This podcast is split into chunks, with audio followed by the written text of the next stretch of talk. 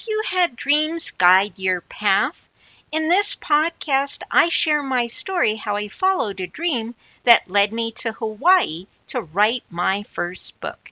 These are excerpts from my second memoir, Trial by Fire, Chapter 23 The Aloha Connection 2. Listen now. My things finally came out of the x ray and down to my end of the table. I quickly put myself together, grabbed my stuff, and ran down the aisle to my gate. When I got there, there was nobody there except for the Aloha airline employee.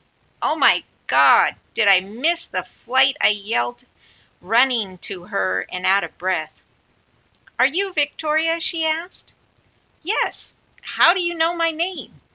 You're the last passenger. We've been waiting for you. Hurry. They're ready to leave and you're holding up the flight, she said, taking my boarding pass. I walked out the door leading to the tarmac, then came back in. This can't be my flight. This plane is too small.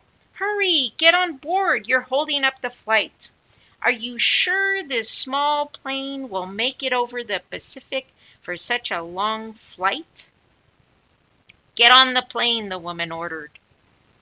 The pilot shook my hand and the flight attendant directed me to my seat. It was two rows behind the small first class section. When I got to my seat, I almost fainted when I saw who was sitting in my row. It was the tall, long faced guy in the blue, blue pinstripe shirt from one of my dreams. You must be Victoria. We've been waiting for you, he said, uttering the same words he said in my dream. I was stunned as this deja vu moment played out.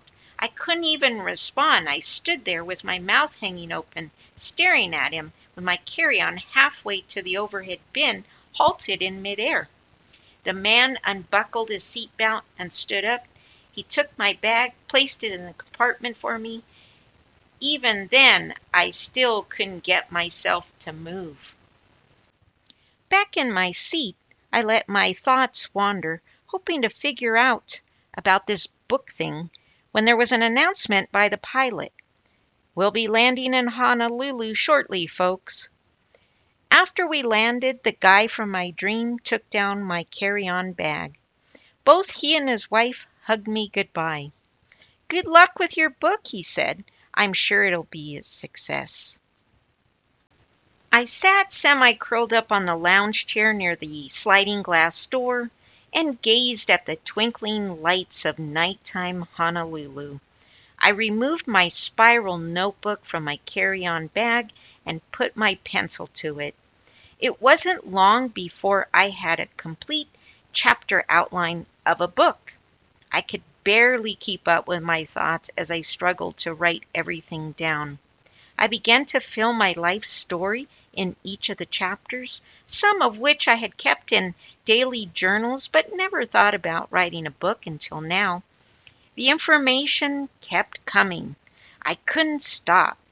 It was nearly two hours before my Maui onion soup came, and I finally stopped writing. I want to thank you for tuning into this podcast episode. And if you like to listen to more of my podcast, you can go to leapintoyourstory.com. And if you like to read and purchase my books, you can find them at amazon.com under VP Andersen and Victoria Andersen.